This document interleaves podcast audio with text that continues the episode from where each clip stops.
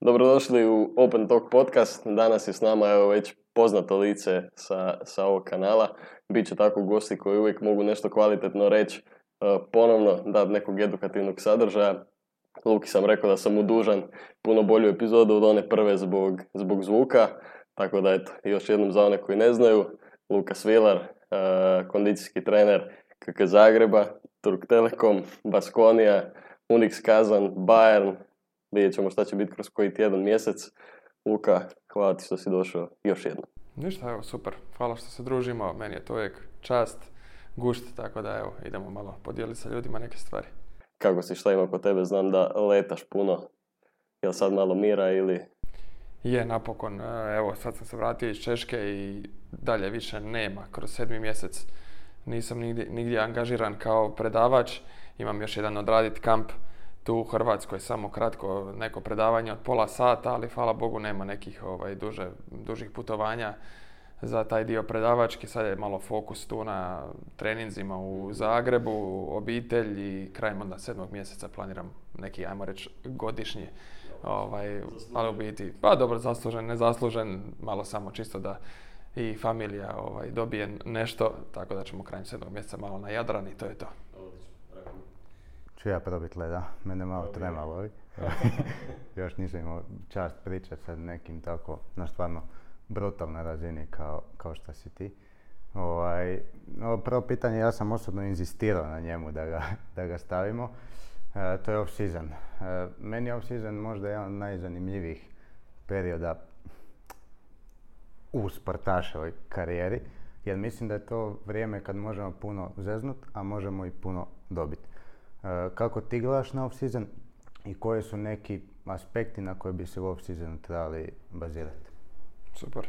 Pa mislim, pitanje je apsolutno na mjestu i nama kao kondicijskim trenerima je uvijek off-season super, zašto se stvarno puno toga može napraviti i sportaši su nekako već mentalno, kad se odluče za rad u off-seasonu, spremni na jedan dobar rad. Ne mora to biti e, ekstremno surov rad, težak, ali već je drugačiji je mindset igrača u off-seasonu u odnosu na in-season i onda je nama to lakše, čak i oni koji nisu super profesionalni sportaši u off-seasonu postaju, ajmo reći, mentalno profesionalci.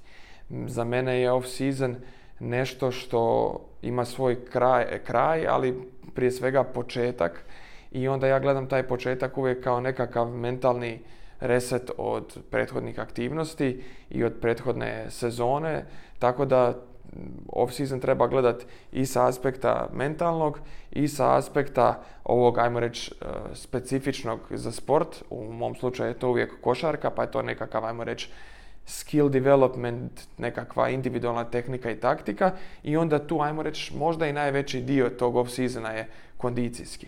Jel? Ali treba ga gledati malo šire od tog kondicijskog. Zato ja uvijek gledam i uvijek kad me neko angažira tijekom off-seasona, uzimam u obzir taj mentalni dio, taj nekakav mentalni oporavak od sezone, da se u početku tog off-seasona čovjek izmakne iz sredine u kojoj inače obitava, da bude što više sa obitelji, sa prijateljima, da se ako ostane aktivan, jer možda tijelo nije toliko potrošeno, mlađi sportaš, da ostane aktivan, ali da ostane aktivan van domene svog sporta, da se bavi možda nekim drugim aktivnostima da bi ostao aktivan. I naravno uvijek pitam kolika je potreba e, ili želja tog sportaša za svojim specifičnim aktivnostima. Jer jedan mladi košarkaš može e, biti angažiran od ponedjeljka do petka i raditi jako puno toga na terenu, što onda pokriva i ozbiljan dio kondicije. Ako gledamo snaga i kondicija po terminima e, ovim američkim strength conditioning, pa taj conditioning pa, dio bude stvarno jako zastupljen u košarkaškom dijelu, e onda na nama ostaje samo raditi recimo taj dio nekakav prehab, uh, core, ono, snaga, eksplozivnost i slične stvari. Jel?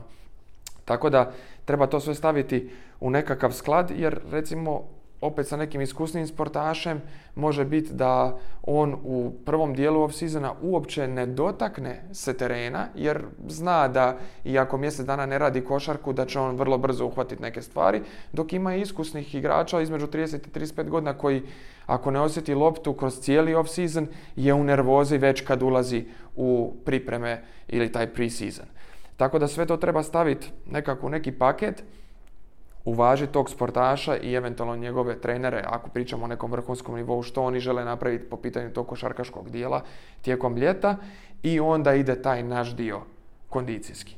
I onda ja smatram apsolutno da je stvarno taj kondicijski dio nekakva baza, nekakvo ljepilo kvalitetno za sve što će se raditi u predsezoni i naravno da smanjujemo nekakav rizik zbog te kvalitetne baze u vidu nekakve snage i izdržljivosti, da je to definitivno baza koja smanjuje rizik od nekakvih onih glupih ozljeda u predsezoni, pogotovo u prvom ili drugom tjednu, jer ne mora se sve dogoditi u prvom tjednu.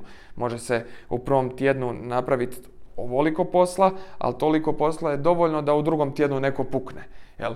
I onda ovaj, sva ta baza koju se izgradi u off-seasonu E, i to što se naljepi u prvom dijelu priprema kroz tjedan dana nije previše i tu treba sad imati iskustva kako pristupiti tom prvom tjednu priprema, ali definitivno da što si bolje odradio taj off season, ulaziš u manji rizik da imaš neku, e, ono, nekakav problem sa koljenom, nekakav problem sa rupturom, mini rupturom u loži, u listovima ili slično, tako da po meni e, definitivno ima nekakvog smisla. I naravno, off-season ako po meni traje duže od mjesec dana, jer imamo igrača koji nažalost imaju samo mjesec, mjesec i pol dana off-season, dok imamo na drugu stranu neki NBA igrači koji završe u četvrtom, petom mjesecu pa imaju off-season od četiri mjeseca.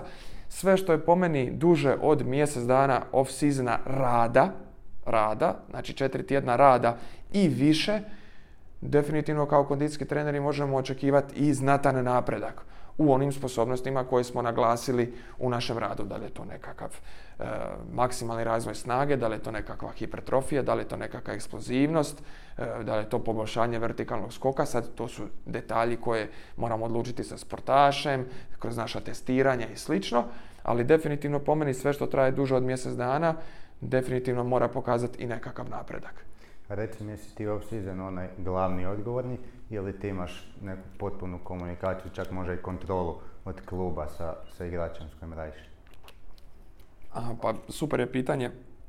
Sad, kod mene je jako specifična situacija to što zadnji put kad sam radio individualno sa sportašima u off-seasonu, da su me oni angažirali kao, ajmo reći, privatnog trenera, to je bilo prije pa možda 8 godina.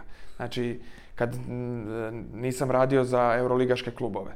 Većinom sa euroligaškim klubovima ja bi potpisao ugovor sa krajem šestog mjeseca ili prvim sedmim i onda već tad kreću moje obaveze prema svim igračima koje klub ima potpisane, a to je najčešće 6 do 10 igrača sigurno i onda ja u biti s njima sam u kontaktu, a s druge strane to meni ne dozvoljava da budem nekom privatni trener ili da recimo idem sa selekcijom Hrvatske ili bilo kojom selekcijom koja bi me pozvala. Jer onda postajem ono aktivan e, član kluba, aktivan radnik u, u, klubu i u biti brinem o igračima koji su u klubu.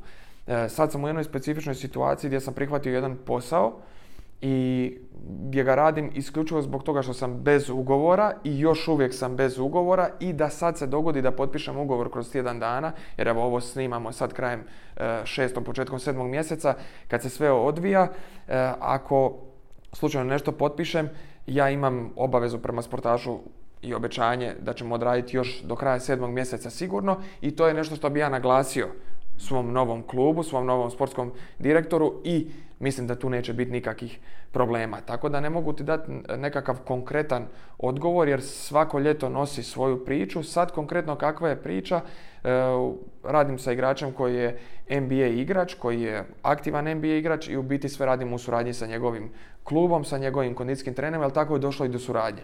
U biti sam prvo bio kontaktiran od strane NBA tima da bi radio onda sa njime jer je i on to htio jer je iz e, Zagreba, bit će u Zagrebu većinu ljeta, pa smo se tako i dogovorili za suradnju i u biti e, nekako je to simbioza, njihov program sa nekakvim mojim inputom, kontrolingom i onda ja još recimo kontroliram taj dio otprilike koliko bi se radilo košarke i otprilike kojim intenzitetom u suradnji sa njegovim skills trenerom, ali opet njemu je prepušteno na volju jer vidim da čovjek barata sa svime i njima nije prva suradnja, meni je prva suradnja s njime, tako da se oni apsolutno kuže i tu je u biti samo moj nekakav, ajmo reći, kontroling volumena rada, da ja onda to mogu kvalitetno uh, reći gore njima u Americi koliko se radi, što se radi, da li se neki trening morao propustiti, promijeniti, promijeniti dan i slično. Tako da na kraju tjedna znaju i oni što se točno odradilo i u biti surađujemo svi međusobno.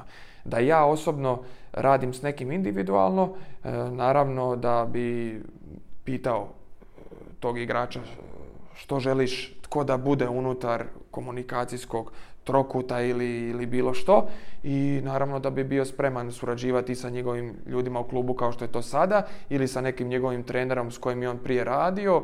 Znači ja sam otvoren za apsolutno svaku suradnju na bilo kojem nivou, tako da meni je to apsolutno normalno. Da, dosta si kroz odgovor na prvo pitanje uh, pričao o toj nekoj bazi off-seasona. I sad ja isto mislim da, da kroz off-season stvoriš tu, tu neku bazu za pre-season, za dalje za sezonu, nešto što ćeš održavati. I sad, ajmo uzeti figurativno da igrač odradi loš off-season. Znači da se stvarno ono, pusti maksimalno, da dođe na pre-season, da jednostavno vidiš da nije ništa radio na sebi. A uzet ćemo ovo u to figurativno da je jedan od, od bitnih. Kako s njim nadalje? S obzirom da već vjerojatno od drugog, trećeg tjedna kreću neke ozbiljnije aktivnosti u smislu nekih možda prijateljskih utakmica, ovo, ono, radiš s njim uopće onda na razvoju ili pokušavaš održati to što ima sad, šta je to i koliko je to ovisi o, njemu. To, to je izvrsno pitanje zašto je to nekad često realnost. I to je onako dosta, dosta specifično. Dobro si sad napomenio, već si odveo e, pitanje u jednom smjeru gdje kažeš da je jedan on od bitnijih. Znači nije jedan od nebitnijih pa ono trener kaže stavi ga tamo sa strane prvih tjedan do deset dana daj mu da radi, da malo prodiše pa ćemo ga onda procijeniti i ubaciti u ekipu. E, to je onda većinom što bi mi nazvali tu u Hrvatskoj krpanje. E, ubaciš ga i onda ide sve nekako polako. E sad, tu se naravno stvari moraju jako kvalitetno dogovoriti sa trenerom i mora se jasno dati na znanje treneru da će on izgledat puno lošije na treningu od svih ostalih. Ako ga mi cijelo vrijeme kucamo u crveno, e, on će za tjedan dana puknut, nismo napravili ništa. E sad, ako taj trener ima dovoljno strpljenja i dovoljno iskritizirao tog igrača i taj igrač zna da je zeznuo, a opet mu je jasno da je jedan od kvalitetnijih i da će se neke stvari morat napraviti što je bolje moguće, onda se tu ulazi najčešće u priču uh, ok, što je tu je, ja bi osobno išao u tom smjeru e, sa trenerom, idemo ga ubaciti kao sve druge. Kad se mora izmijeniti, mora se izmijeniti jer nema smisla da ga kucamo cijelo vrijeme u crveno, čovjek će se raspast. I onda to u biti ide ono kaskanje za svima, dok on ne dobije nekakvu bazu da više ne treba taj speci, ono, specijalni tretman i u biti onda čekaš da li će za dva, tri tjedna to izgledat bolje. U većini slučajeva to izgleda bolje jer onda igrač bude spreman na kvalitetan rad. Naravno da e, kad god je moguće možda se može dodati nešto malo više rada, tipa recimo znamo da će sad dva iduća dana nakon sedam dana, dva iduća, dana neće biti preteška. I onda taj recimo prvi dan odradimo posao i on nije toliko umoran, možda ćemo mi dati njemu malo još dodatnog rada, ali recimo sutradan će raditi koji svi ostali da ne bi onda mi pretjerali. Jel? Ali moramo sve znati što, je, što nas čeka dva, tri dana makar unaprijed da znamo ako možemo dodati da li ima smisla dodavati. Jel? Jer ako već nas čeka nekakav udarni mikrociklus iza toga ne, i on se osjeća super danas, danas malo pretjerati je jako rizično za onih idućih tri dana. Tako da uvijek moramo znati za tog igrača kao za sve ostalo, ali pogotovo za njega što nas čeka u narednih 3 do 5 dana u tom pripremnom mikrociklusu da bi uopće mogli kvalitetno planirati s njime nekakav dodatan rad ili dodatni stres. I onda očekuješ kroz 2-3 tjedna da će on ipak nešto dići na nekakav viši nivo i onda u biti ući u nekakvu ozbiljniju priču treninga i, i to je nekakva najčešća realnost jer je on bitan i bitan je da bude tu radi taktike, jer je bitan tu radi ekipe, radi stvaranja nekakve nove atmosfere i u biti tu sve nekako dirigira trener koliko njega treba, a ja sam tu da malo onako nadoljevam vode na vatru skupa sa asistentima da ga ne bi preforsirali u tih 7 do 10 dana da vidimo da li uopće može participirati jedno 60, 70, 80% vremena u treningu, ne 40 jer to onda izgleda ružno, ali tih nekih 60, 70, 80% u odnosu na sve ostale, to je već, ajmo reći, nešto konkretno o čem mi pričamo, znači on će biti možda 20 do 30% smanjenog volumena u odnosu na sve ostale i u biti onda polako diza taj volumen prema 100% u odnosu na sve druge. Koliko se onda u tom nekom pre-seasonu može njega dovesti na neki, ili bar blizu nivoa na kojem je moglo biti da je kvalitetno radi off-season? Koliko blizu toga može doći te potencijalno idealne forme za njega koja je trebala biti do pre-seasona? Teško je to reći stvarno jer prvo i osnovno te brojke o kondicije za košarku su jako osjetljive. Nema konkretnog parametra u košarci za nekakav uspjeh i za najbolje parametre da ti igrač kaže. Ako imaš otvoren odnos sa njime. I mi smo kad smo recimo radili bubble nakon covida, nakon lockdowna, ja sam se iz lockdowna vratio sa jednim vrlo jednostavnim upitnikom. Dečki, jedan je da ne možeš ništa, znači osjećaš se kondicijski katastrofa, a deset znači da se osjećaš toliko kvalitetno da možeš igrati 40 minuta i ako imaš produžetke, to su, znači i to možeš. Znači ne bojiš se. 10 je znači najbolja fizička sprema gdje se košarka osjeća da može odigrati cijelu utakmicu i ako ide u produžetke da može i u produžecima biti tu. Gdje si ti od 1 do 10? I tu je bilo šarolikih odgovora. Većinom je bilo, pazi, lockdown je u Španjolskoj tad trajao od 15.3. do službeno do 15.5. mi smo dobili dozvolu da krenemo 15.5. sa nekakvim e, treninzima individualnim u našem facility u kojoj je specijalno bio organiziran da sad ne ulazim u tu, u tu temu, ali dva mjeseca smo mi radili kući i prvih praktički mjesec dana je to bilo ono, ajde Luka, pošalji mi nešto. Mi smo svim igračima poslali kući i bajk, i strunjaču, i uteg, i medicinku i tako svašta nešto, ali je to bilo onako proizvoljno. Jer niko nije znao šta nas čeka. I u biti za neke je to bilo dobro, za neke je bilo loše da se zakrpaju neke stvari, da se dobro odmore, da ovo, da ono. Ali recimo taj 15.4. do 15.5. mi smo radili kući online program koji je bio različito koncipiran, ali recimo povratak 15.5. u dvoranu je bilo jako šaroliko.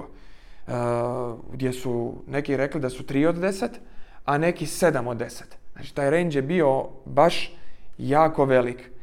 I u biti jedino na taj način možeš doći do konkretnog odgovora jer igrač zna kad se on osjeća da je top i kad se osjeća da je loš. I onda sam ja između tih 1 i 10 dao nekakav, aha, ok, e, ne znam, petica, šestica je da možeš e, igrat kvalitetno utakmicu e, na nivou 10 minuta.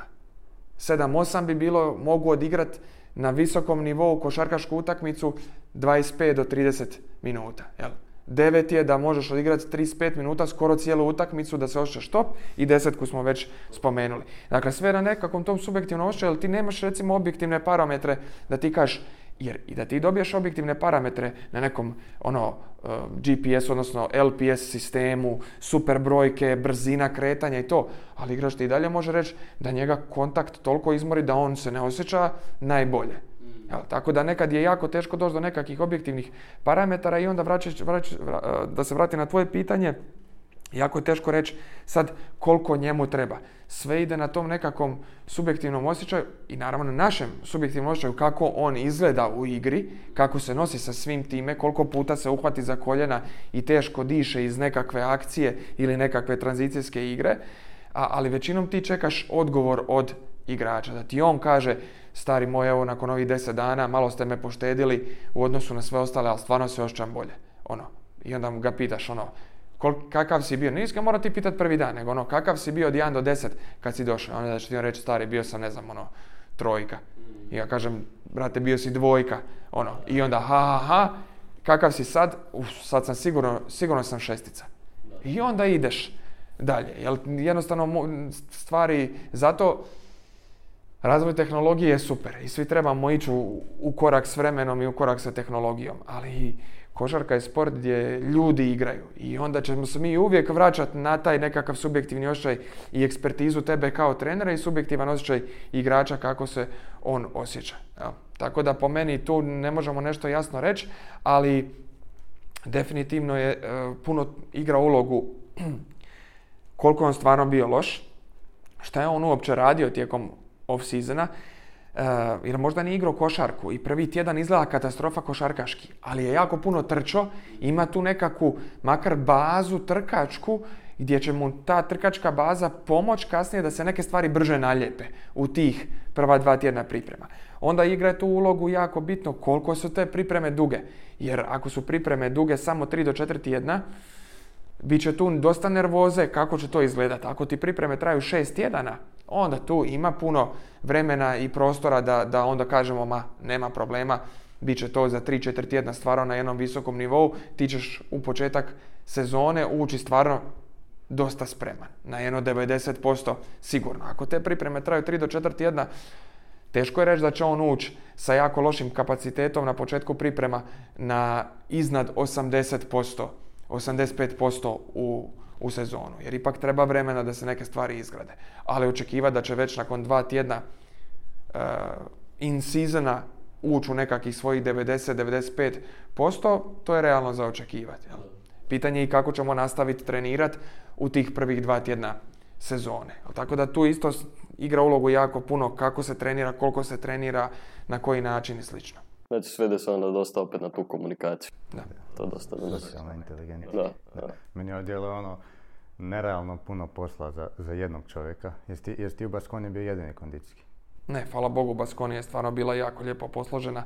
Ja jesam bio jedini kondicijski, ali sam e, mogao raditi jako lijepo taj kondicijski dio sa trenerom i komunikaciju i sa igračima zato što sam bio, ajmo reći, u jednu ruku rasterećen da pokrivam ono što često puta pokrivamo i pokrivo sam i kasnije u karijeri nakon Baskonije nekakve dijelove rehabilitacije, e, puno oporavka i slično jer sam tu imao pomoć i reha trenera i analiza podataka je bila e, od strane i mene, ali i jednog čovjeka koji je uz to sve asistirao, prije svega je to bio Julen Castellano, koji je prvo bio uz mene, kasnije je to bio Ugo Salazar koji je sad kondicijski trener Baskonije.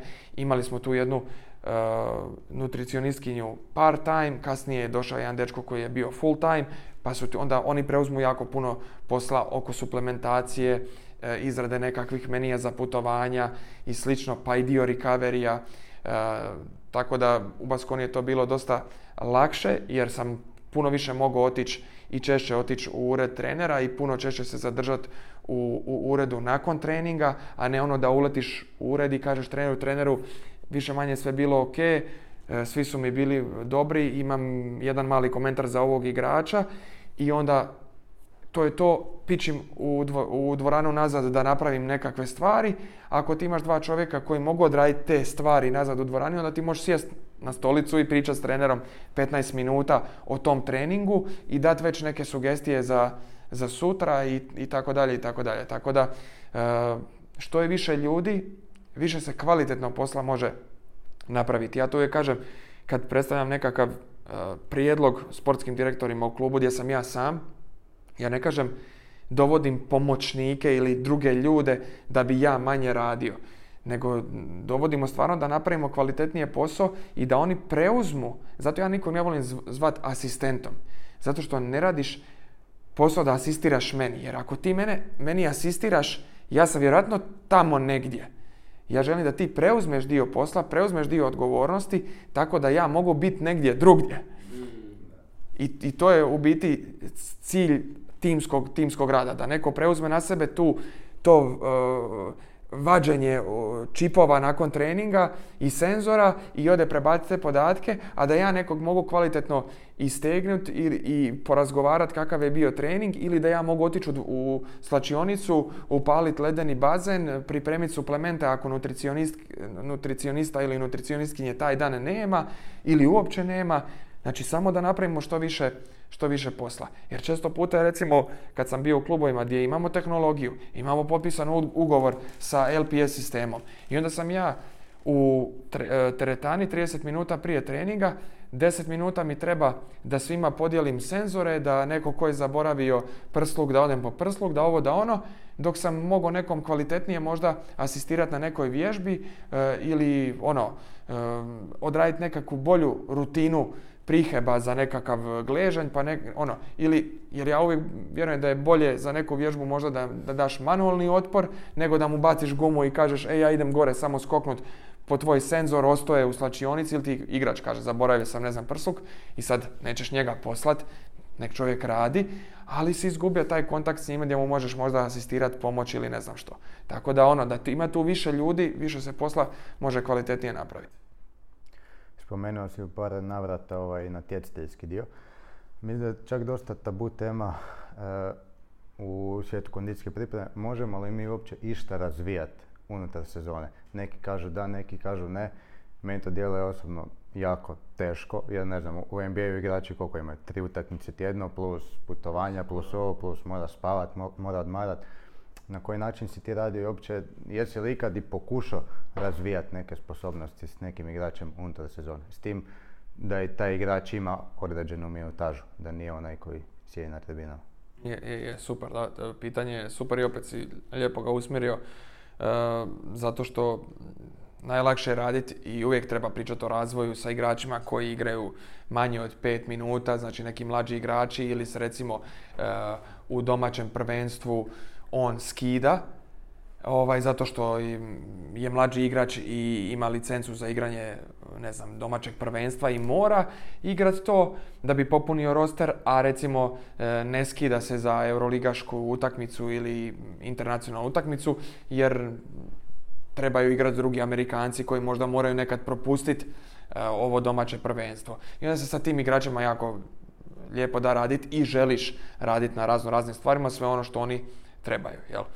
E, izazov je uvijek veliki kako napraviti nekakav progres sa igračima koji igraju značajnije minute. Za mene značajnije minute su kad konstantno igraš više od 15 minuta e, u, košarci. E, tako da sa tim igračima je jako specifično. Da li je to mlađi igrač, da li je to stari igrač, koji su tu rutine i koji su zahtjevi, koji su potrebe. E, neki veterani između 30. i 35.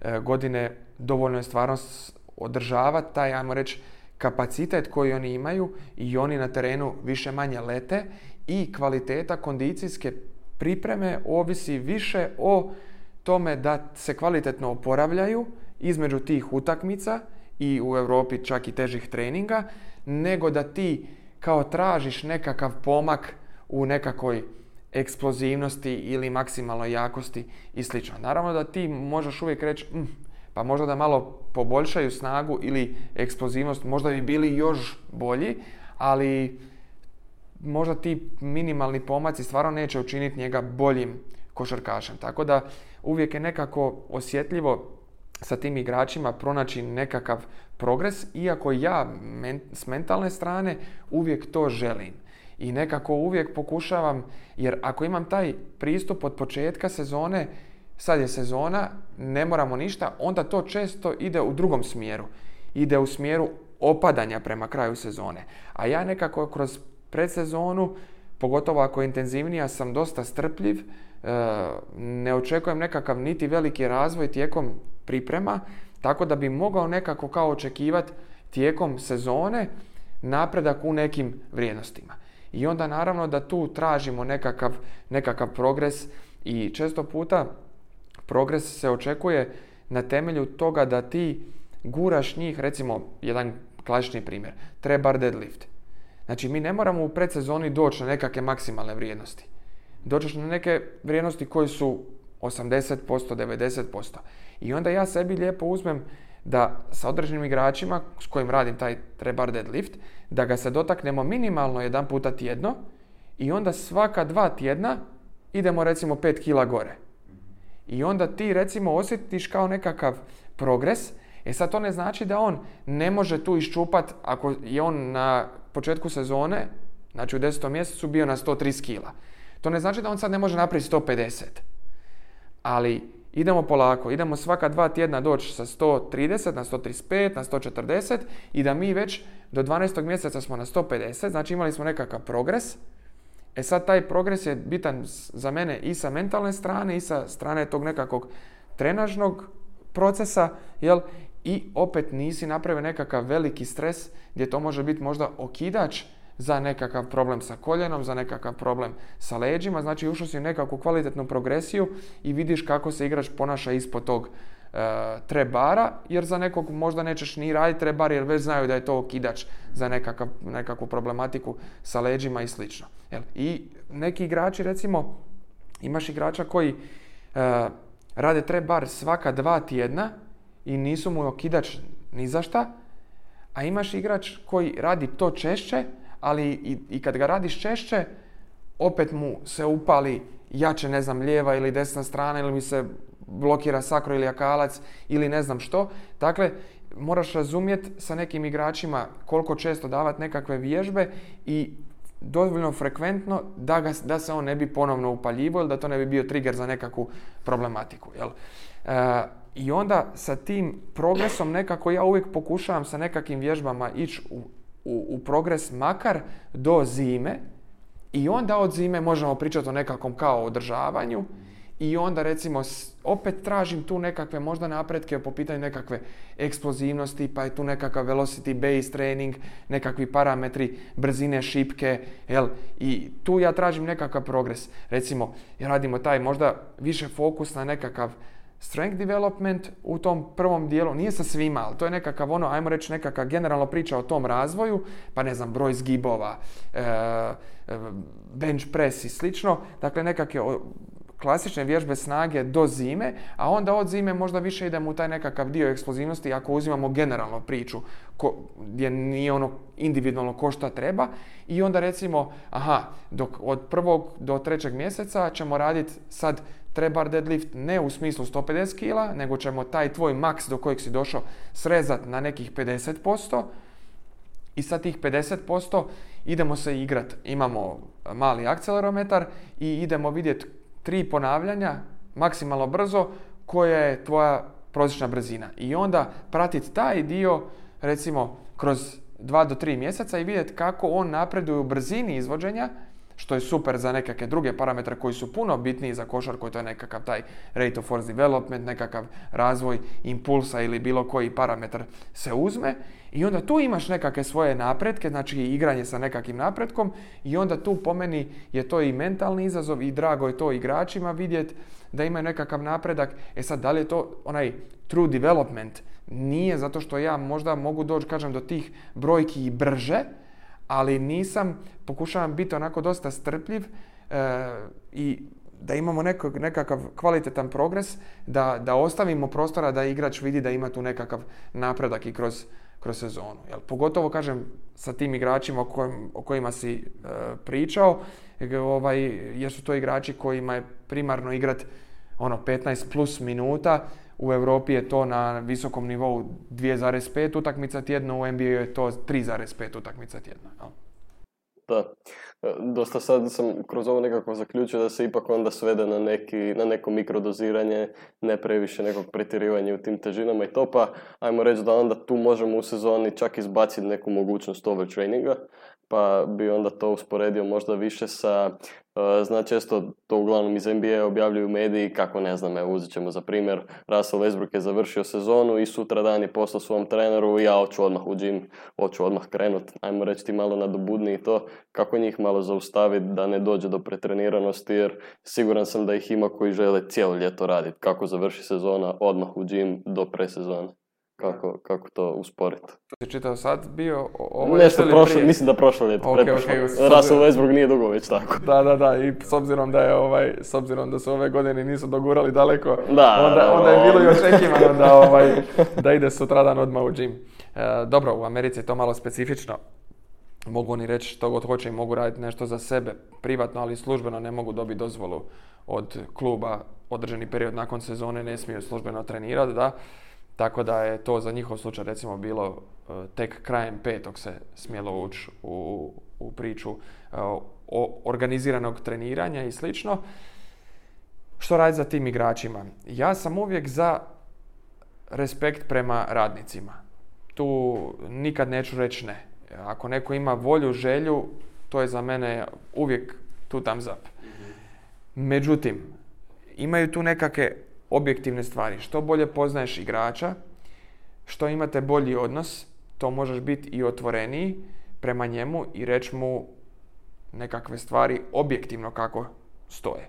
Naravno da ako te neki trener angažira pet dana nakon svoje loše sezone, loše klubski, loše on, i zove te i govori Luka, ja moram radit od danas, sezona mi je završila prije pet dana, naravno da ti nećeš doći i reći slušaj, pa ja inače imam pristup da je svi moji igrači 15 dana makar, e, moraju nakon svoje sezone biti opušteni, e, idite sa familijom i prijateljima. Jednostavno, to je po meni loš pristup gdje ne osjećaš čovjeka i gdje jednostavno ne, ne osjećaš situaciju. Ako tog, s tim igračem si radio tijekom cijele sezone, to je tvoj igrač iz kluba. E, imao je isto tu situaciju, ajmo reći loše sezone i slično, e, ali je recimo bio potpuno zdrav tijekom sezone. Klub, recimo nije NBA klub, nego je naš nekakav europski klub.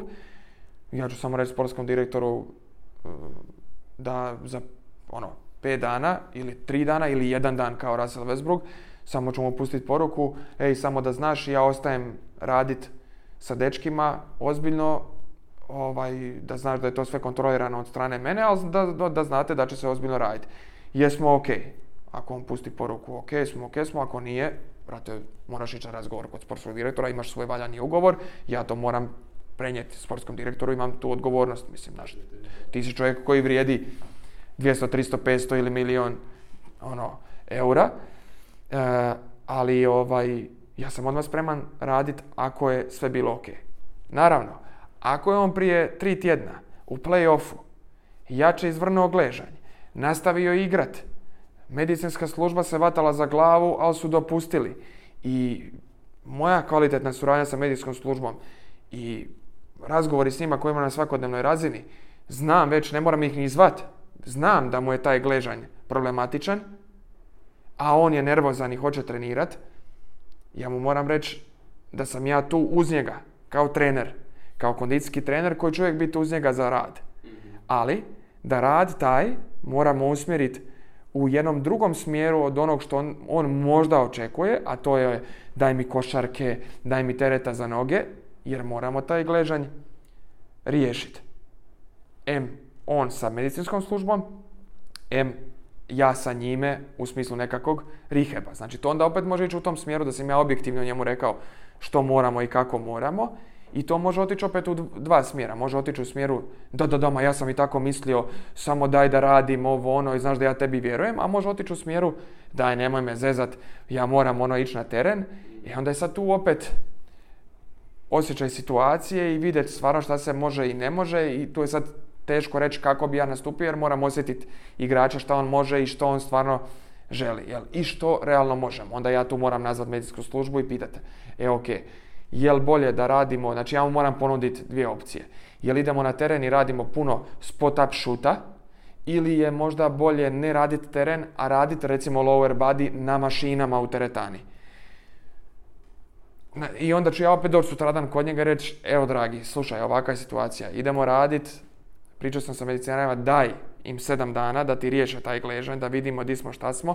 Mi ćemo raditi lower body, ićemo na teren, radit ćemo spot up shoot, radit ćemo puno slobodnih bacanja. Ako treba, šutirat ćemo tisuću slobodnih bacanja, ali daj tih tjedan dana. Već kad smo mi na tom nivou, ja mislim da igrač neće doći reći, e, neću te sad. Sad te neću, znaš. ako si ti njemu uvijek dao nekakve alternative, vidi onda se ti trudiš da mu daš sve što možeš, ali da opet brineš o njegovom zdravlju, da nađete neko kvalitetno rješenje, tu po meni neće nikad biti problema. Jel? Tako da uvijek uz igrača, uvijek uz igrača koji želi raditi, ali pametno, oprezno i ono, da sve ima nekakvu glavu i rep. A pretreniranost, možemo li mi uopće ikako spriječiti pretreniranost? Jer, ok, mi danas imamo svakakve te tehnološke uređaje, prstene, onaj VUP, svašta nešto, ali to je brojka. Ali to zapravo pokazuje koliko je fizički možda igrač umoran, ali mislim da ništa ne mjeri tu mentalnu iscrpljenost. Koji su ti neki parametri ili pokazatelji koje ti uočiš i kažeš ok, igrač je blizu pretreniranosti ili pretreniran i ono, vrijeme da ide doma i spavati jedan dan. Da, da.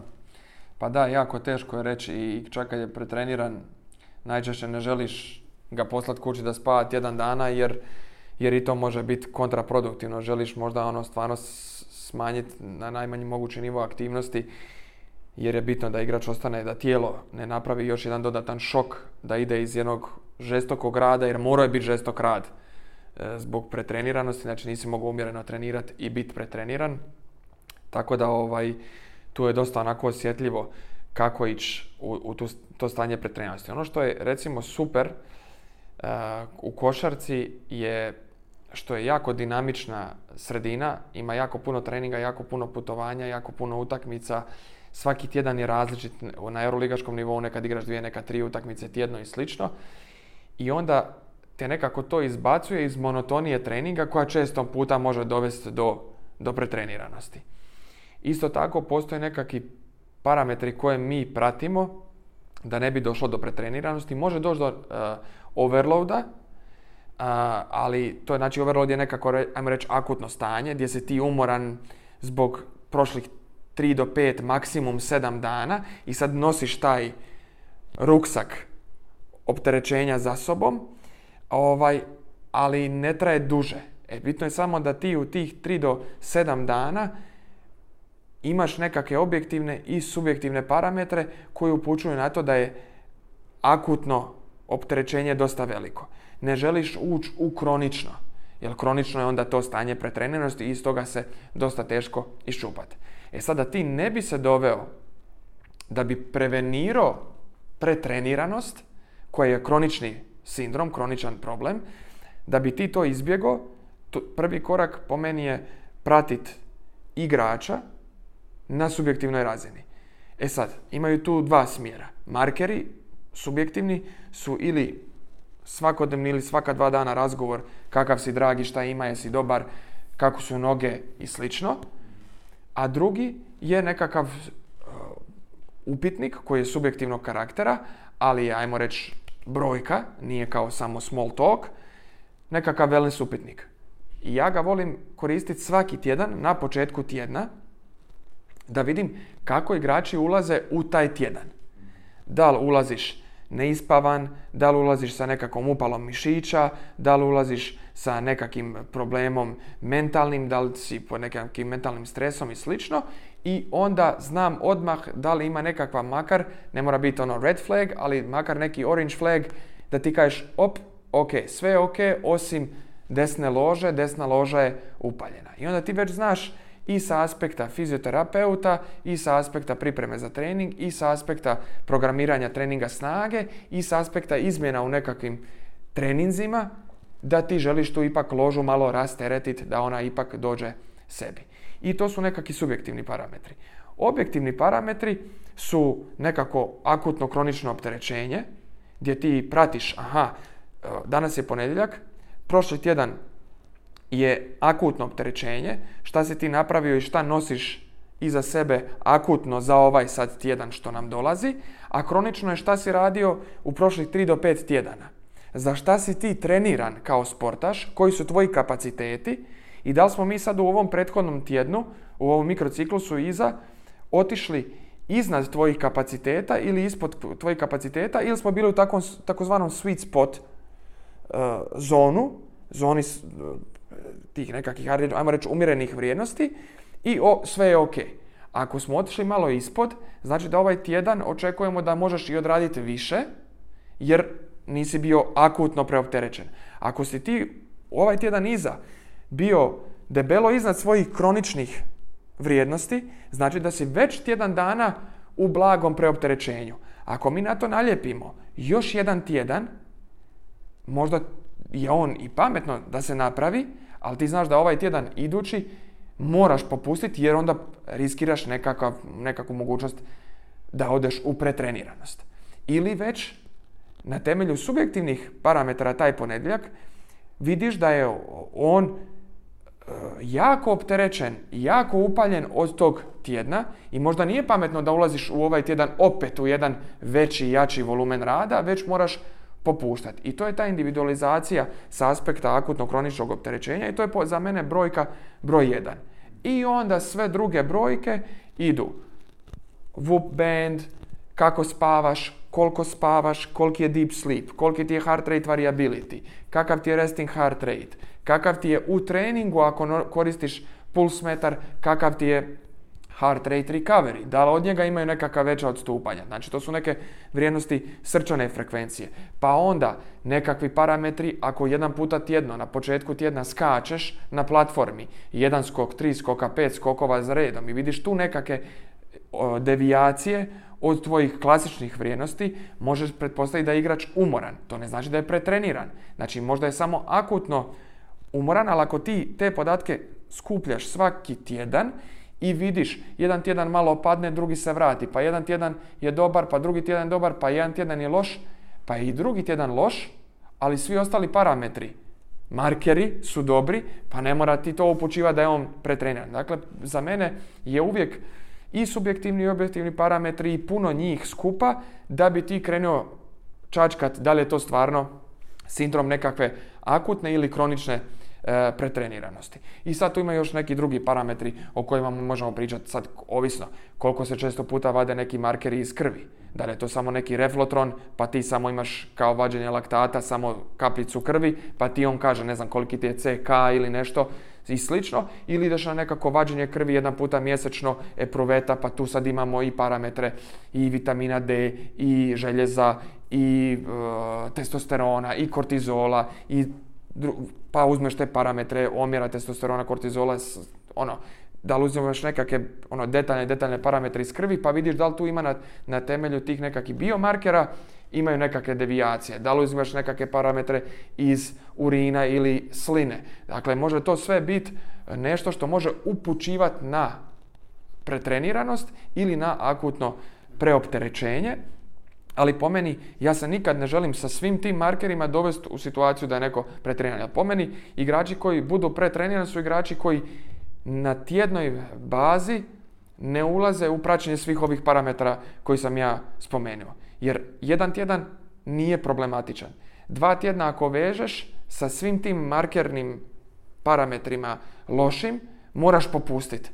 Jer ako već treći tjedan vežeš i ne mijenjaš ništa, ti ćeš u trećem tjednu onda tog igrača toliko razvali da će on onda ući u kroničnu pretreniranost. Ja osobno se nikad nisam doveo u tu situaciju da u košarci sam trenirao ili radio s nekim ko je bio kronično pretreniran, tako da evo nažalost ne mogu podijeliti ta iskustva. Uvijek je dobro imati neko iskustvo, žalosno za tog sportaša, ali uvijek je, uvijek je dobro imati. Većinom su to, ti kažem, neka ta akutna preopterećenja koja, ovaj, koja se onda menadžiraju na jednom ono, lakšem nivou. E sad, da li je to za nekog veterana možda malo više oporavka e, ili možda bolje e, mu treba sna, a možda je za nekog to samo da malo, malo se smanji volumen treninga i sa time se sve e, napravi. Sad smanjiti malo volumen treninga, opet smanjiti je želja da se taj to akutno i kronično opterećenje ne mijenja drastično, dakle ne želiš sad odjednom, a on je opterećen, idemo odmah smanjiti 50% u odnosu na nekakav kronično. Ne, idemo smanjiti 10-15% i idemo vidjeti da li će on, jer nekad je dovoljno 10-15% smanjiti volumena u idućem tjednu i taj igrač odjednom samo prodiše e, vrhunski. Tako da po meni to su nekakve strategije kako izbjeći pretreniranost, a kako se nosi sa pretreniranosti, rekao sam, što se tiče i znanosti i nekakvog iskustva mojih kolega koji su bili, većinom se ta e, pretreniranost javlja u sportovima izdržljivosti. I, ovaj, I onda tu u biti ne želiš kompletno stati s treningom, može biti još veći šok i fizički i mentalno za sportaše, jer sindrom pretreniranosti je psihosomatski problem, nije samo ovaj, tijelo u pitanju, e, ali želiš onda drastičnije ući u smanjenje volumena, ali opet nastaviti sa treningom da, ovaj, da tijelo ipak nastavi sa nekakvim fizičkim stresom i da igrač ne izgubi kompletno fokus od, od svega. Jel? Nadam se da ste ovo zapisivali, ako niste, vratite se, vratite se natrag. sad si me sjetio sa, sa svim ovim markerima na pitanje koje je tebi Ređi u tvom podcastu postavio. O, isto mi je bilo jako zanimljivo, pa me zanima jel možemo mi zapravo uz pomoć svih tih silnih markera, biomarkera i, i razno predvidjeti možda neku ozljedu mišića ili nekih tkiva ili je to nešto što ono, jednostavno kad se dogodi tek onda si alarmiran. Da, da. Pa definitivno postoje nekakvi alati. Evo, znanstveno je dokazano da to praćanje opterećenja je nešto što upravo može spriječiti te glupe ozljede kao što su rupture e, mišića i da se sad ne ponavljam i ne objašnjavam, to je to akutno kronično opterećenje. Istina je da akutno kronično opterećenje ima svoje nedostatke upravo u tom smislu jer idemo od tjedna do tjedan. To je nekakva naša jedinica vremena. Ali, ako pričamo o vrhunskoj ono data analysis sport science priči, ti bi zapravo akutno, kronično morao ulaziti na dnevnoj bazi u priču, da bi onda možda stvarno mogao reći, aha, ok, taj dan se neće dogoditi ozljeda. Jer mi možemo imati dobre namjere u akutno kroničnom opterećenju od tjedna do tjedna. Ali to ne znači da je taj tjedan kada mi radimo svaki dan kvalitetno raspoređeno opterećenje i da, ono da je ono idealno za svakog igrača u, u, u, ekipi. I zato se nekad dogodi da u srijedu ili četvrtak taj igrač nategne ložu ili mu pukne list ili mu pukne kvadriceps. Jer to je taj nedostatak što imaš sedam radnih dana dok ti ne skupiš taj nekakav volumen rada. E tu sad ide taj osjećaj za trening, osjećaj za nekakvu mikroperiodizaciju. Aha, ne možemo sad unutar sezone, ako je utakmica u četvrtak i u nedjelju, pa ne možemo raditi ponedjeljak slobodno i utorak i srijedu e, napraviti dva udarna dana i, i držati oba dana na visokom volumenu i visokom intenzitetu. Jel tako? Znači mora biti tu nekakva razlika da bi se izbjegla ta monotonija, da bi se, da bi se napravilo nekakav drugačiji stres na organizam, da bi baš se izbjeglo taka nekakva glupa, glupa ozljeda. Tako da tu ide više nekakva ekspertiza, osjećaj sa igračima, ali istina je da e, može doći do, do problema i zato imamo nekakvih ozljeda. Nekad i igrač sam ulazi u nekakav rizik kad se nošća najbolje moguće da e, jednostavno zbog svog mentalnog sklopa želi ono odigrat i, i zadnju četvrtinu iako osjeti da su mu noge teške i onda se ozljeda e, dogodi. Jel? Tako da teško je reći da postoji nekakav alat da kažemo aha ozljeda će se dogoditi, ali definitivno neke stvari mogu upućivati na to. Prethodna ozljeda lože listova u smislu nekakve rupture, definitivno ti govori da je taj igrač skloni toj ozljedi i onda analiziraš zašto se ta ozljeda dogodila i kad se dogodila, malo analiziraš tip treninga, da li je to bila utakmica, da li je to bio trening, kakav je bio tip treninga, šta je prethodilo tom danu kad se ozlijedio, šta i kako se radilo, jel se radila teretana, nije, jel se putovalo, nije, kako je spavo, nije, ako se imaju ti podaci. Jel nekad je dovoljno da, da tri sata odspavaš, da se dijete budi e, po noći deset puta jer je bolesno, ima crevnu virozu, ti si neispavan, dođeš, neurološki mozak ne funkcionira i ti istegneš list. Zato što jednostavno mišić i kontrakcija mišića nije sinkronizirana sa e, impulsom i nekad oni kažu ok, ruptura mišića, a to može biti samo recimo možda nategnuće ili ruptura fascije, jel? tako da i tu treba znati šta je bila dijagnoza.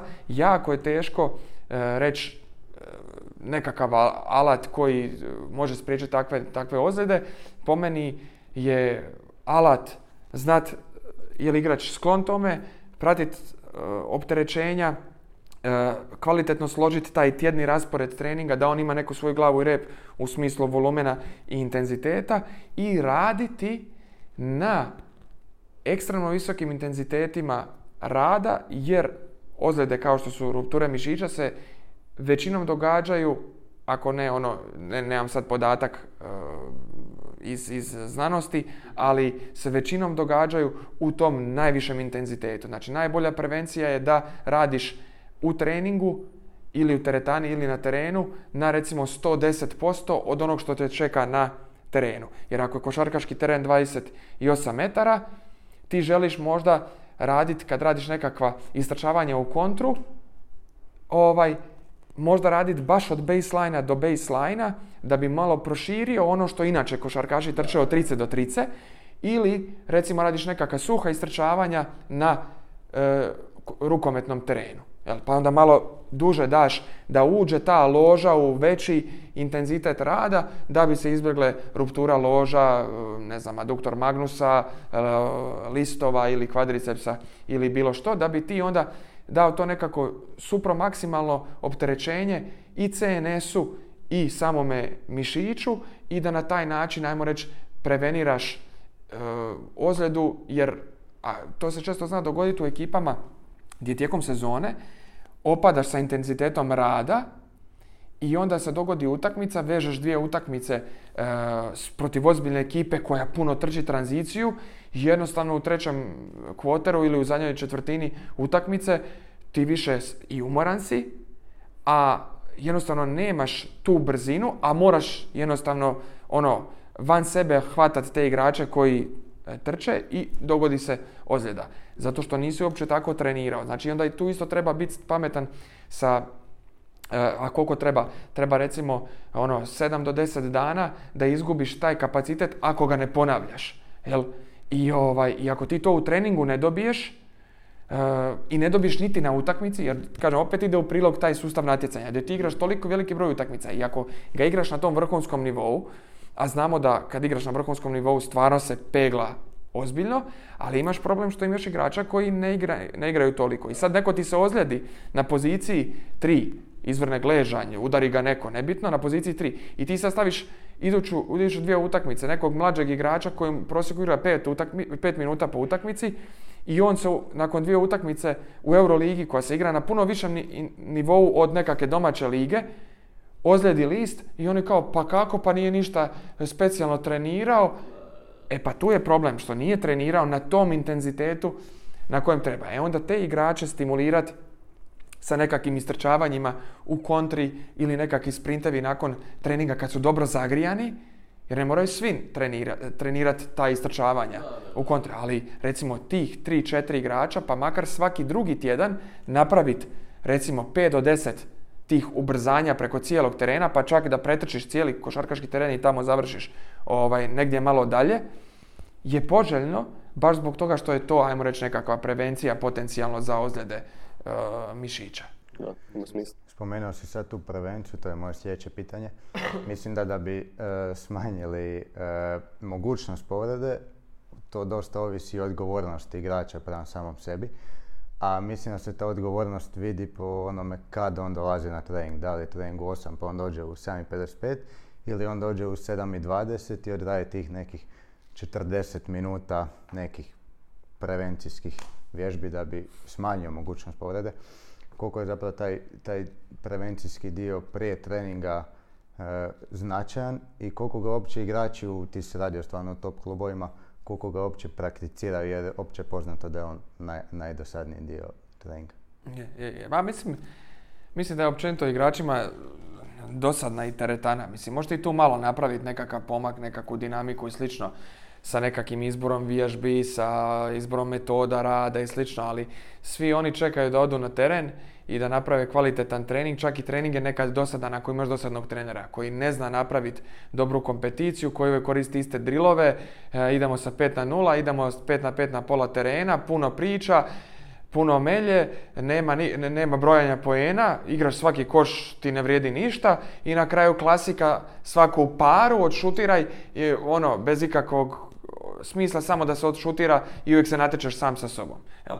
Tako da ovaj, e, prvo taj dio mora biti posložen da bi igrači uživali i kvalitetno napravili košarkaški dio treninga. Naravno da mi u teretani želimo zadržati nekakav ono klasičan pristup treningu i želimo tu profesionalnost od igrača da oni naprave taj posao jer je to dobro za njih, a kažem onda opet ok, uzimaš u obzir da, da želiš izbjeći tu monotoniju, pa nekad onda razbijaš ovaj, na različite načine tu dosadu i u biti prosuđuješ. Imaš univerzalne vojnike, u ekipi dvojicu, trojicu kojima da daš uvijek sve isto i da to ima smisla za nekakav napredak, on će to uvijek odraditi top.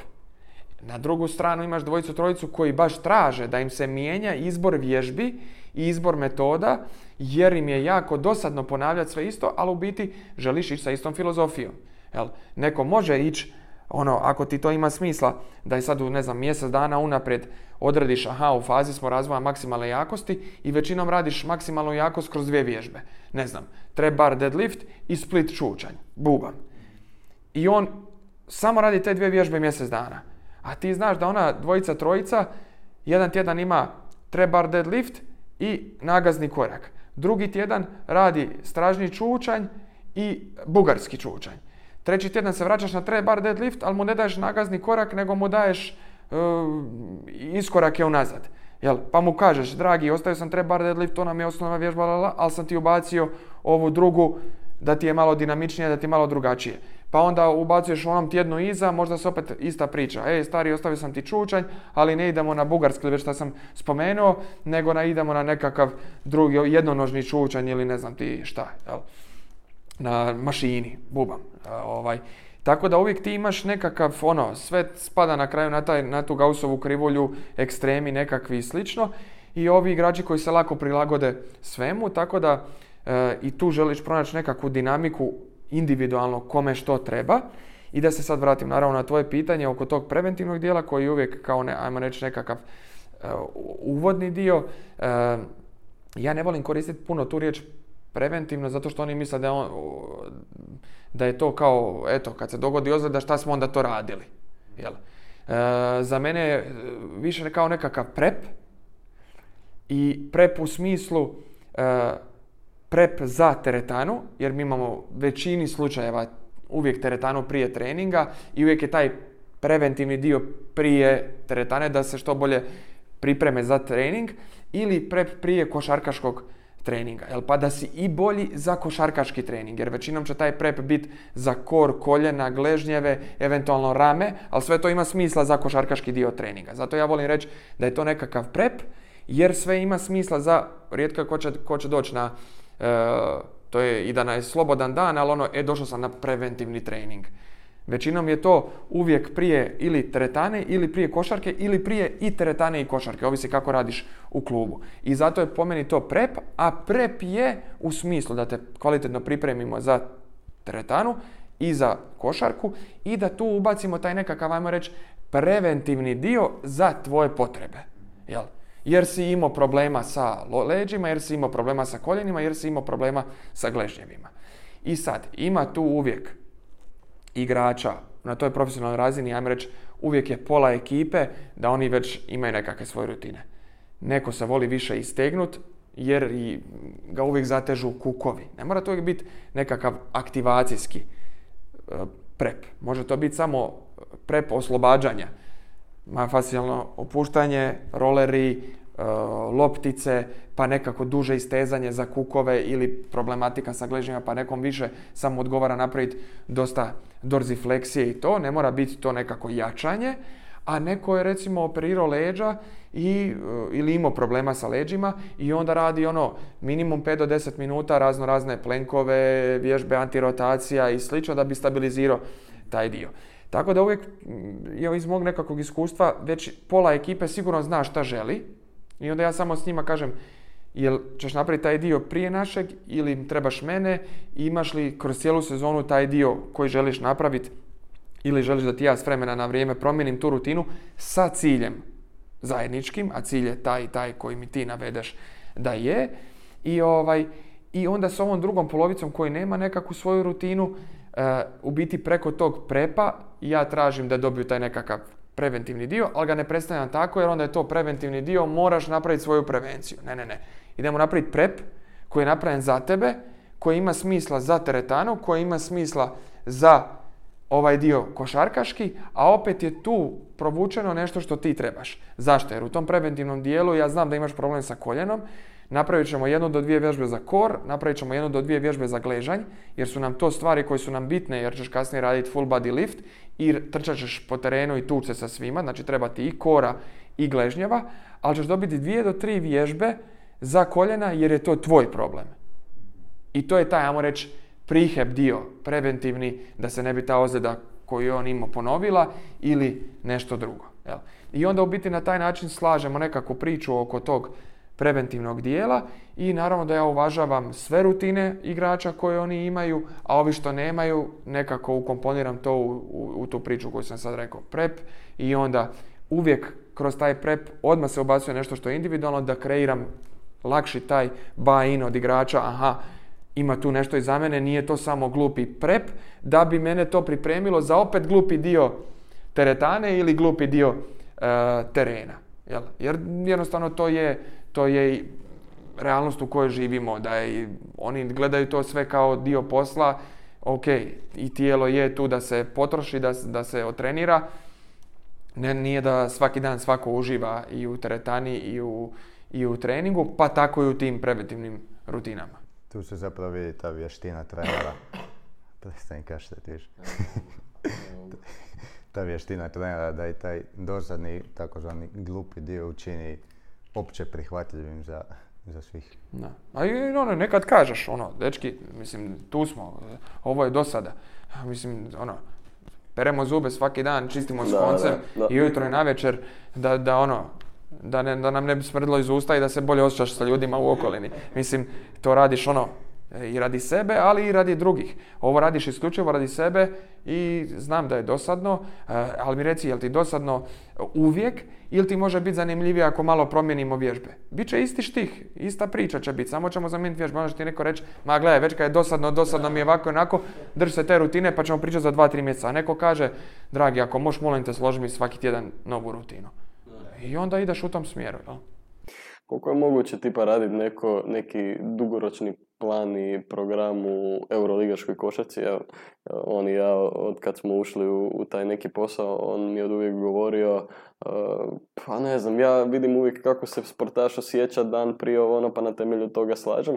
A ja sam uvijek bio lik koji volim imati ono, po mogućnosti organizirano cijeli mjesec, a kamoli tjedan. I sad tu u Euroligi, eto, zna biti nepredvidivih situacija, odeš u dva produžetka, pa neko igra puno više nego što je trebao, a ti si za dva dana isplanirao, ne znam, nešto u, džimu kako se tu prilagođavaš, koliko, koliko možeš mijenjati, koliko imaš prostora za manevrac, man, mane, kako se kaže? Manevriranje. E, to da. da. E, jako je teško, ako idemo sa makrociklusa, generalno na razini godine nema programiranja, nego samo planiranja. Programiranje po meni ono već vježbe, e, serije ponavljanja, nekakvi ciklusi i slično. E, ciklusi ekscentrije, koncentrije i to. Većinom su to nekakve samo generalne smjernice. Šta mi želimo kroz ovu sezonu napraviti? Jel želimo nabiti 2-3 kile mišića u cijelom tijelu? Da li je to 2-3 kile upper bodya ili je to samo uh, podić vrijednosti osnovnih vježbi snage, uh, trebara, nekakvog split čuča i slično za 30% ili podići, ne znam, brzinu šipke u, u dvije, tri vježbe za koje onda znamo da će dovesti do nekakvog potencijalno boljeg skoka i, i slično. Generalno dati nekakve smjernice za sezonu, da. Onda, kad pričamo o nekakvom mezociklusu koji može trajati mjesec, dva dana, tu se već stvari možda mogu staviti u nekak, nekakav dio između plana i programa.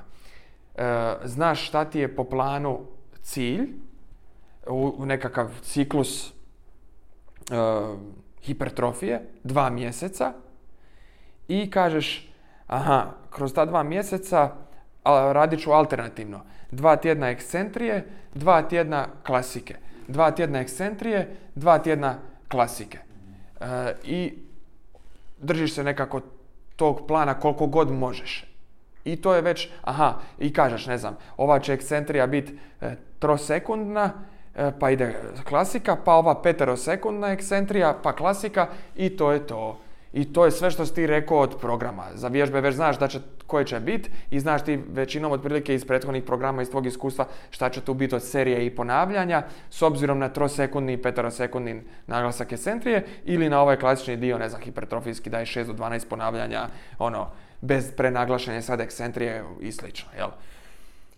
ali ne stavljaš to na papir. Baš zbog toga što ostavljaš si to, prosto štaš pisati, onda kasnije moraš sve prepravljati. I onda ideš iz tjedna u tjedan i gledaš kako se stvari ponašaju i onda uzimaš u obzir, po meni najbitniji kriterij tu je koliko taj igrač igra stvarno, jer što manje igra, manje su šanse da, će, da ćemo morat korigirati, a što više igra, veće su šanse da ćemo morat korigirati. E onda tako isto ti ulaziš u izradu programa, s ovim malo možda čekaš, da ne gubiš vrijeme, a s ovim možeš već početi pripremati nekakve stvari i onda e, otprilike e, se držiš tog plana koji si napisao na, na tjednoj razini, izrada tjednog ili dvotjednog plana, ako si već odredio da je taj dvotjedni ciklus ekscentrije, možeš ti napraviti i dvotjedni konkretno program, ali ja nikad ne pišem duže od dvotjednog nekakvog programa. Čak ja često idem iz dana u dan da bi bio što učinkovitiji, ali znam točno što želim. E, i sad onda ima tu još jedan parametar. Mi smo u fazi ekscentrije. Ali, i s ovim i s ovim igračem.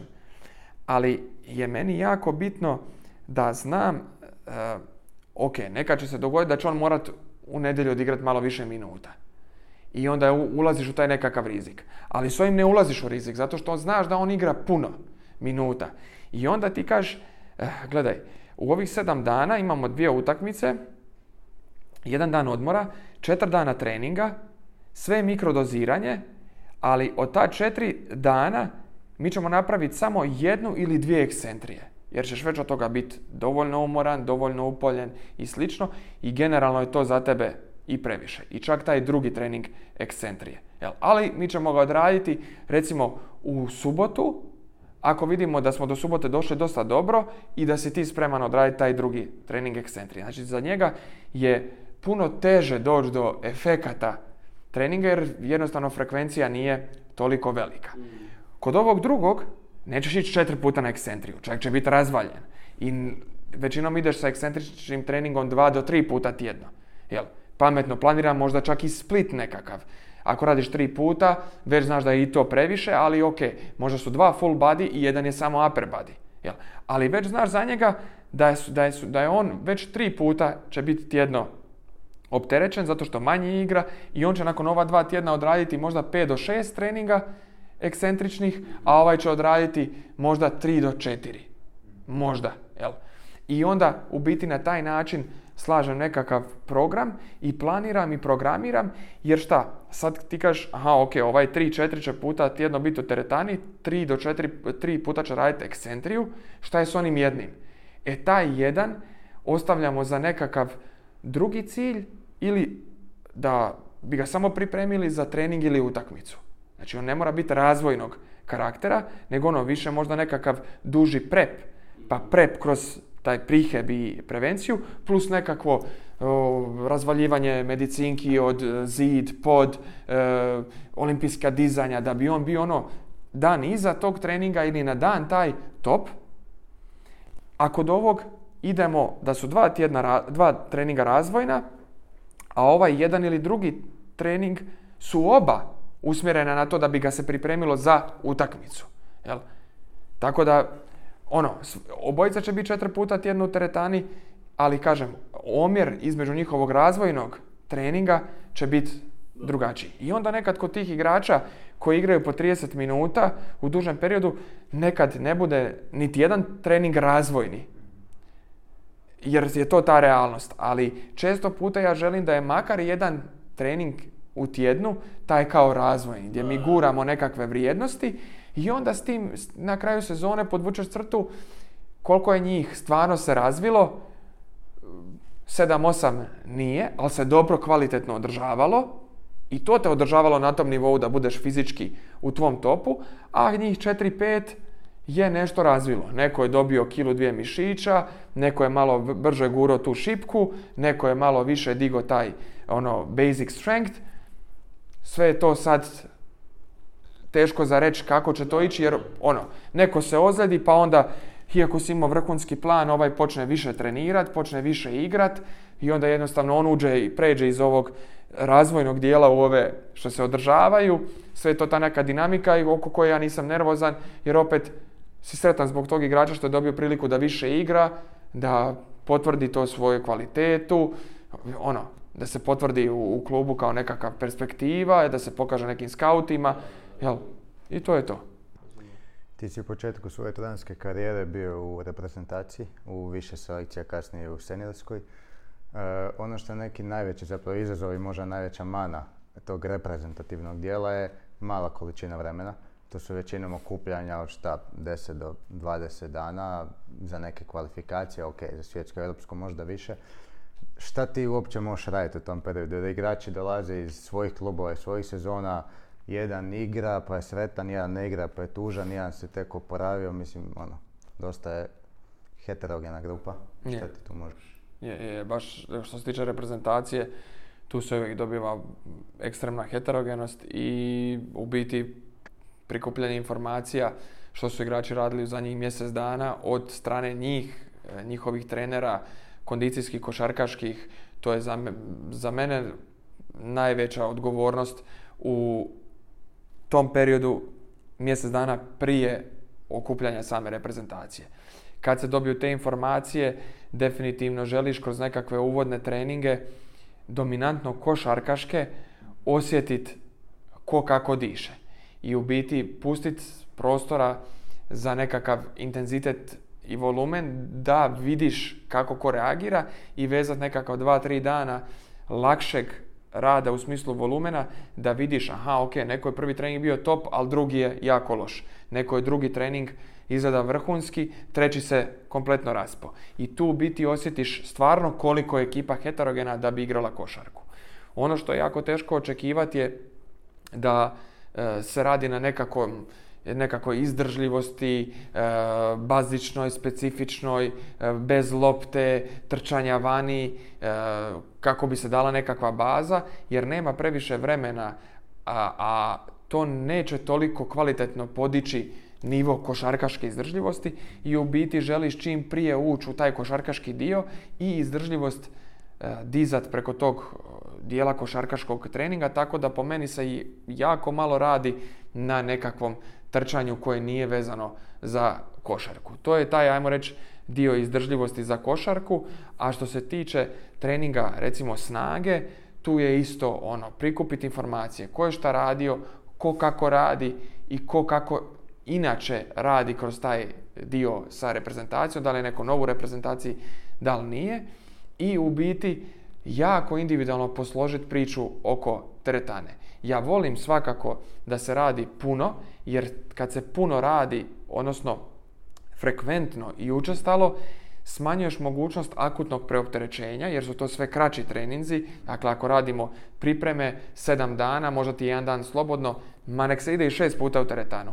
Ali to se ide po 20 do 30 minuta prije košarkaškog treninga ili nekad jutro se ostavi samo za teretanu. E, to ne znači da ti kao kondicijski, ako se jutro radi samo teretana, a popodne košarka, da ti sad kažeš, e, sad je moje jutro, sad taj trening mora biti 60 minuta, da bi ja opravdao svoje bivstvo u teretani. Ne. Idemo raditi svaki dan, svaki dan pomalo, jer manja je mogućnost za grešku, odnosno manja je mogućnost za preopterećenje, manja je mogućnost da se pojaviš na tom treningu popodne mrtav umoran. I u biti radiš uslugu i sebi i igračima i glavnom treneru da njima daješ bolji proizvod za košarkaški trening. Znanstveno je dokazano da tri jača treninga su vrlo sličnih efekata, neka čak i bolji, ovisno na čem radiš, što se tiče razvoja snage i eksplozivnosti, ovisno na čem radiš, da je to hipertrofija, možda trebaš ipak ući u malo veći volumen nekad, ali snaga, eksplozivnost i slično je dovoljno raditi i šest puta pomalo. E sad pomalo nije deset minuta ali pomalo raditi 15 do 30 minuta u odnosu na onih 45 do 60 što je nekakva klasika, je nešto što se može definitivno uspoređivati i uspoređuje se u nekakvim znanstvenim krugovima. Ući u priču da se tu prilagodi sa igračima ko šta treba i tu provući jako dobro taj nekakav prep individualni da se igrači osjećaju i mentalno dobro da se za njih skrojio taj program i da budu što bolje pripremljeni za taj košarkaški dio, jer taj, ajmo reći, prep i trening u teretani je složen da se oni što bolje i što kvalitetnije osjećaju na košarkaškom terenu. I sad ako je kompletno odvojen taj košarkaški dio od treninga u teretani, tipa jutro i navečer, što se često puta i radi jer skupa ste, nije potrebno da se sve odradi ujutro jer ipak ono, cijeli dan ste skupa, na pripremama ste negdje i slično, tako da ti ide u, ono, u korist da razdvojiš nekad treninge, ne mora to uvijek biti, ali ovaj, da razdvojiš jutro od popodneva, onda taj popodne dio može, po meni je jako bitna uloga kondicijskog trenera da se napravi taj dobar on-court prep, gdje ćeš ti stvarno napraviti jako dobro obradu lokomotornog sustava, što bi rekli kod nas na fakultetu, da ti onda možeš ući u košarkaški trening jako kvalitetno, pogotovo ako trenerov prvi drill nije ono 5 na 0, idemo još malo se uvesti u trening, nego je ono odmah, ne znam, 4 na 4 na 4 ili slično, da onda ti njih tu dobro pripremiš i da izbjegneš nekakvu mogućnost istegnuća mišića u ranoj fazi treninga koja je bila vjerojatno uvjetovana ne zamorom, nego lošom pripremom akutnom za taj trening. I u biti to su po meni glavne uloge kondicijskog trenera, znači da se da daš jako dobar suport u smislu kondicije kroz košarku, da tu analiziraš na svoje načine, da li je to štoperica, mjerenje rada i odmora, praćenje koliko puta igrači pretrčavaju prije nego što trener zvi, zvižne u zviždaljku i slično. Dakle, ti pronađi način na koji ćeš ti kontrolirati i gledati i analizirati taj košarkaški dio treninga u smislu razvoja izdržljivosti. Teretana, puno smo toga rekli, prepovi kao priprema i za teretanu i za teren i jako kvalitetni on-court prepovi za taj košarkaški trening. I ono, sve ostalo je vezano više onda za nekakav recovery, kroz E, pripreme i tu dati nekakvu bazu, komunikaciju sa igračima, pogotovo oni koji ne znaju tebe ili igrači koje ti ne znaš, stvoriti nekako tih 15-20 dana priprema povjerenje da bi onda tvoj tvoja uloga bila što kvalitetnija na samom prvenstvu, jer na samom prvenstvu neće biti toliko puno teretane, ali će biti dosta prepova, neće biti treninga, pa neće biti niti tih on-court prepova, ali će biti puno recoverija pa da onda možete nastaviti kvalitetno komunicirati oko samog recoverija i, i sličnih stvari. Da. Evo, puno toga poučnog smo prošli. E sad jedno malo ovako lakše pitanje, neko tvoje iskustvo. Bio si ove godine na NBA kombajnu u Chicagu, deset dana ako se ne varam, jel da? Kako je to prošlo i najviše me zanima, baš sam o tome sad isto bio razmišljao, uvijek se radi ta paralela Europa, NBA, ali čak najviše pardon, uh, u ovim, uh, ne znam, ajmo uzeti neke U19 dečke u Europi koji igraju za neke akademije ovo ono i dečke koji su tamo možda na koleđu. Je se vidi neka možda razlika u fizičkoj nekoj pripremi između dečki koji dođu na kombajn iz Europe i ovih koji se sa koleđa prijave? Su neki možda jači u nečemu ili to isto? Super. Pa, dobro, ispratio si ovo što sam bio u Americi. E, moram odmah naglasiti da ja tamo sam išao iz ajmo reći, ne reći totalno drugi razloga, nisu totalno drugi razlogi, ali su bili drugi razlozi.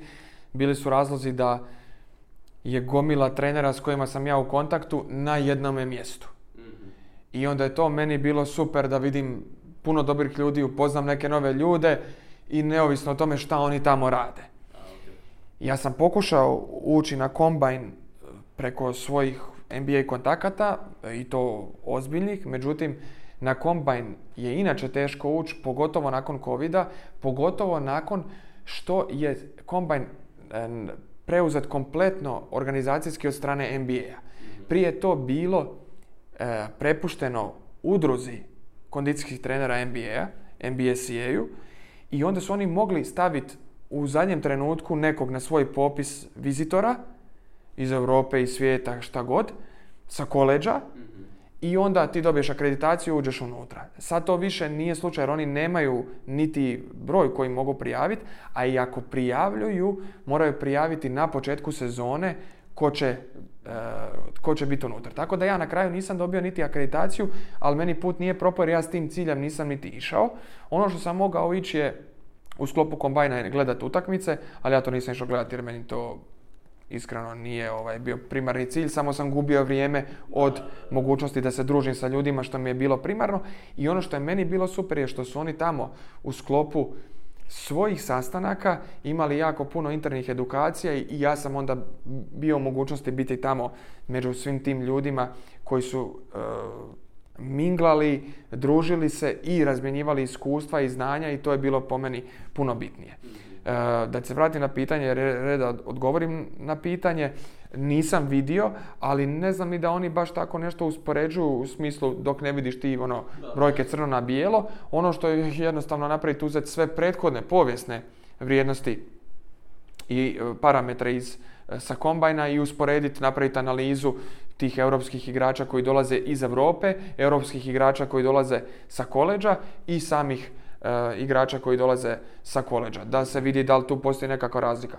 Potencijalno možda i postoji razlika, ali na kraju se sve svede uvijek na tu kombinaciju talenta i, i samih fizičkih e, predispozicija. Ali kažem, ja sam ono, bio tamo, čak nisam niti raspitivo ko je fizički super, ko je skočio, ko je tu. Ovaj, ispratio sam te neke stvari kasnije kad su oni objavljivali, mislim bilo je tu nekakvih stvari, dotakne se čovjek uvijek nečega, tipa ne znam, komentirali smo nekakve promjene u testovima, što je mene recimo konkretnije zanimalo, napredovanje, pa mi je Jesse rekao da su napravili po prvi puta nekakve dijelove oko testiranja sa vertikalnom, vertikalnim skokom, pa parametri iz platformi za skokove, onda smo ušli u nekakvu diskusiju hoće li se to objavljivati, koristiti, neće i s kojim razlogom. To je nešto što mene više zanima, taj strateški dio o razvoju, nego sami igrači, da li je neko ove godine skočio više ili manje. Ovaj, većinom ti podaci na kraju dođu, dođu do nas. Tako da sam ja uživo, uživo u, Chicagu, išao sam zbog e, ekipe iz Chicago Bullsa da vidim facility, da se malo družim s njima i takve neke stvari koje su meni puno više značile nego da budem unutra i kasnije ja i ovako onako to ne bi napravio, ali da se slikam sa akreditacijom i ne znam, e, kažem bio sam unutra na kombajnu i, i slično, ali nisam na kraju niti jednu sliku, ja mislim, niti objavio, osim što smo službeno Jesse i ja snimili poziv za webinar i to smo napravili isključivo da bi ljudi dobili informaciju da ćemo održati sa Jessijem webinar ispred udruge kondicijskih trenera Eurolige. Ovo je bio neki ono, skromni flex. Da, da, da, koji je onaj tvoj sa državnim prvenstvom. A još jedan flex je upravo ovaj Prag koji si spomenuo. To je konferencija za kondicijske trenere u, košarci. Ti si jedan od organizatora. Opiši mi, malo smo pričali prije podcasta o tome, ali opiši malo je li ispunilo očekivanja, kako je bilo, koliko je bilo ljudi. Gdje će pa, biti opet? Da, definitivno je ispunilo sva očekivanja, e, čak i iznad naših očekivanja što se tiče e, ljudi koji su došli. E, mi smo prve godine otkazali e, zbog toga da ne bi radili kroz e, COVID.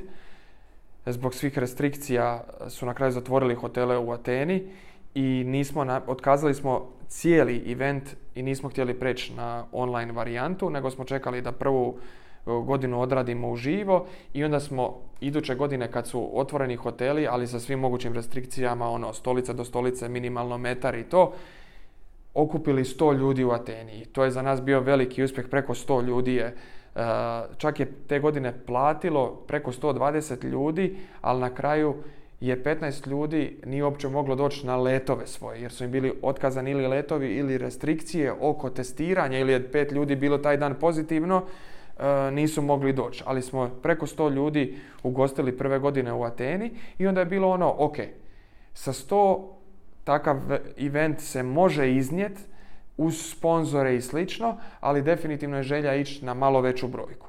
I tu uvijek nama bila želja taj nekakav brojka od 150 ljudi, druga godina je bilo nekakvih 130 ljudi u Ateni i evo ove godine je bilo 170 ljudi u Pragu, tako da je stvarno bilo vrhunski i to je nešto što je nama definitivno velika, velika potvrda da je ono što radimo stvarno dobro. Ono što, na što sam ja najviše ponosan i što sam imao na uvodnom govoru na konferenciji, na što sam najviše ponosan, je činjenica da preko 50% ljudi od prve godine dolazi svake godine i to je e, nešto što e, je potvrda da stvaramo nekakav community i da se tamo ne dolazi samo radi tih predavanja.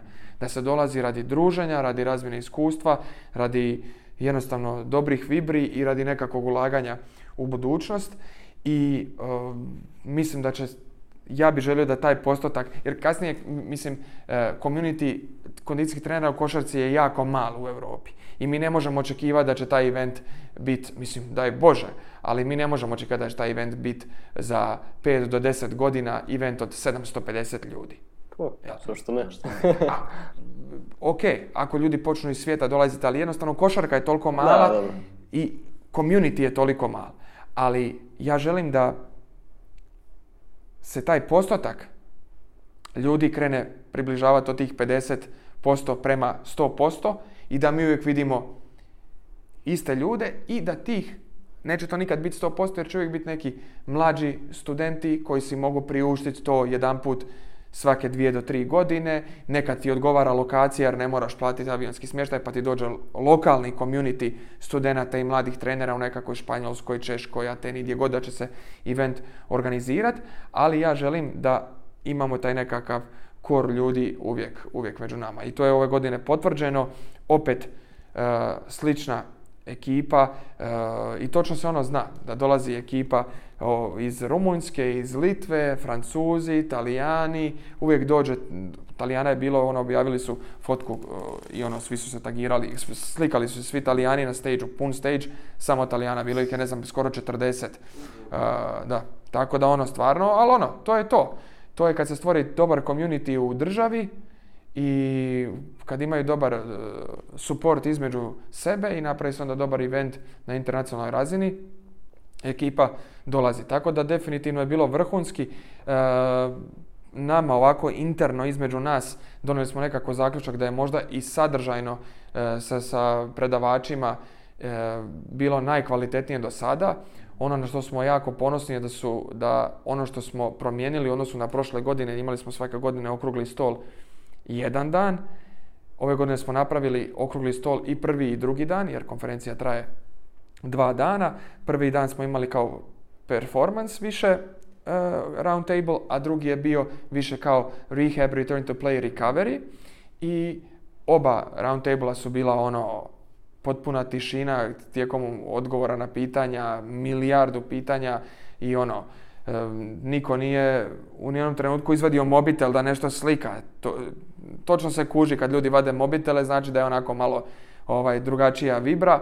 Ovdje je bilo ono slušanje na, na 100% i odgovori na 100% i to je stvarno upalilo maksimalno. Uvijek je ta ideja imati nekakvu konekciju sa ljudima iz NBA-a. E, ove godine nismo nažalost mogli ugostiti nikog jer su e, svi koji smo čekali da nam daju odgovore i stvarno smo bili strpljivi čekati do zadnjeg trenutka.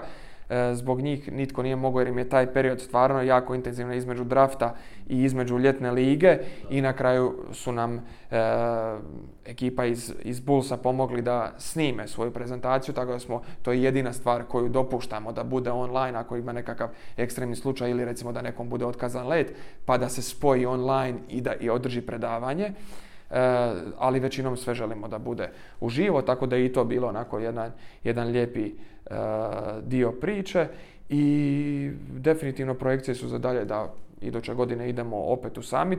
E, otvoreno je, kao što smo pričali ranije, da će se možda ponoviti prag.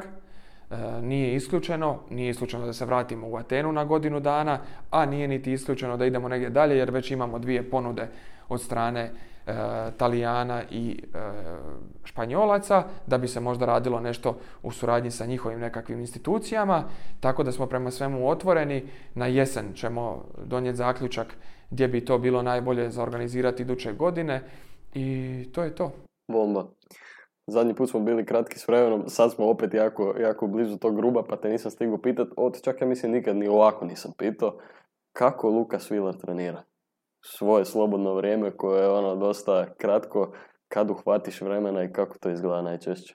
Pa ja rijetko kad treniram, ono, baš nije mi to uopće džir. Moj čovjek. Ovaj, znači, ovako, uh, to je meni postalo onako nekakva stvar bez koje ja ne želim funkcionirati na dnevnoj razini. Uh, od 2018. se držim toga da treniram svaki dan. Nisam do sad u tih, eto, koliko, 5-6 godina propustio trening. Dva do tri puta tjedno uh, trčim, sad ovisi jel o rasporedu da je to unutar sezone pa ovisiš nekad i o uvjetima u hotelu i slično, dva do tri puta tjedno trčim. Ovo je ostale dane, je to uvijek e, nekakav oblik rada sa teretima.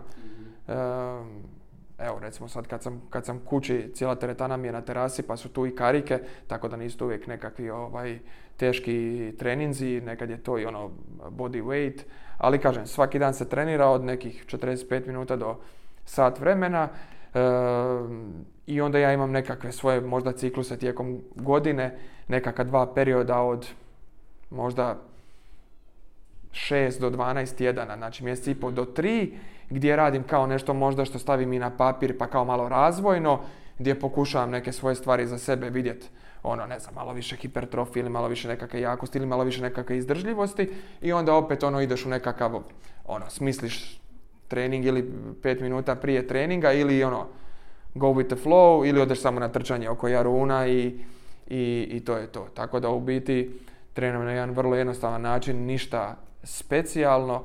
E, nekad kad mi bude već dosadno izmišljati, onda si napišem program pa uđem u taj nekakav kao svoj ciklus razvojnog planiranog treninga, ali kažem to bude možda dva puta tjedno, dva puta godišnje i to je u biti to. Kažem, ako se neko javi, ajmo na tenis ili ajmo odigrat košarku ili ajmo na neko dugo planinarenje ovaj, na sljeme, to je moj ono.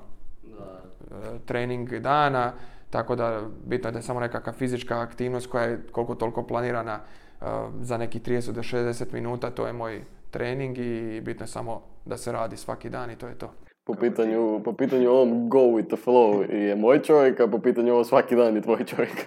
tu, tu nismo ni blizu. Uh, Luka, hvala ti puno što si, što si jednom, još jednom došao odvojio svoje vrijeme. Ja bi samo kratko iskoristio ovu priliku uh, da kažem da je ovo zadnja epizoda u Limitless Gymu. Htio bi se zahvaliti svim ljudima i sportašima koji su prije dolazili i svim gostima podcasta što su obogatili malo ovu priču i dalje ćemo svi na novoj lokaciji. Aco, odjavi nas. Hvala ti, moram ti se ja zahvaliti, bilo je stvarno čudesno, top, top informacije, tako da vjerujem da će svi izvući nešto, nešto korisno iz ovog. Ekipa, sve znate, lajkajte, šerajte, mm, Klasika. Vrijeđajte i vidimo sljedeći put. Pozdrav. Bok. Ništa. Ajde. Ajde.